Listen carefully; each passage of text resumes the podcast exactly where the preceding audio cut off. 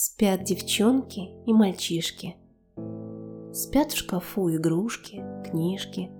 Плед свернулся на полу, проиграв в шарады сну. По квартирам бродят тени и скрипят в домах ступени.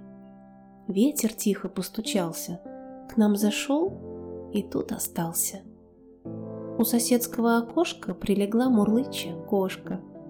Ночь наш сторожит покой гладя сон своей рукой.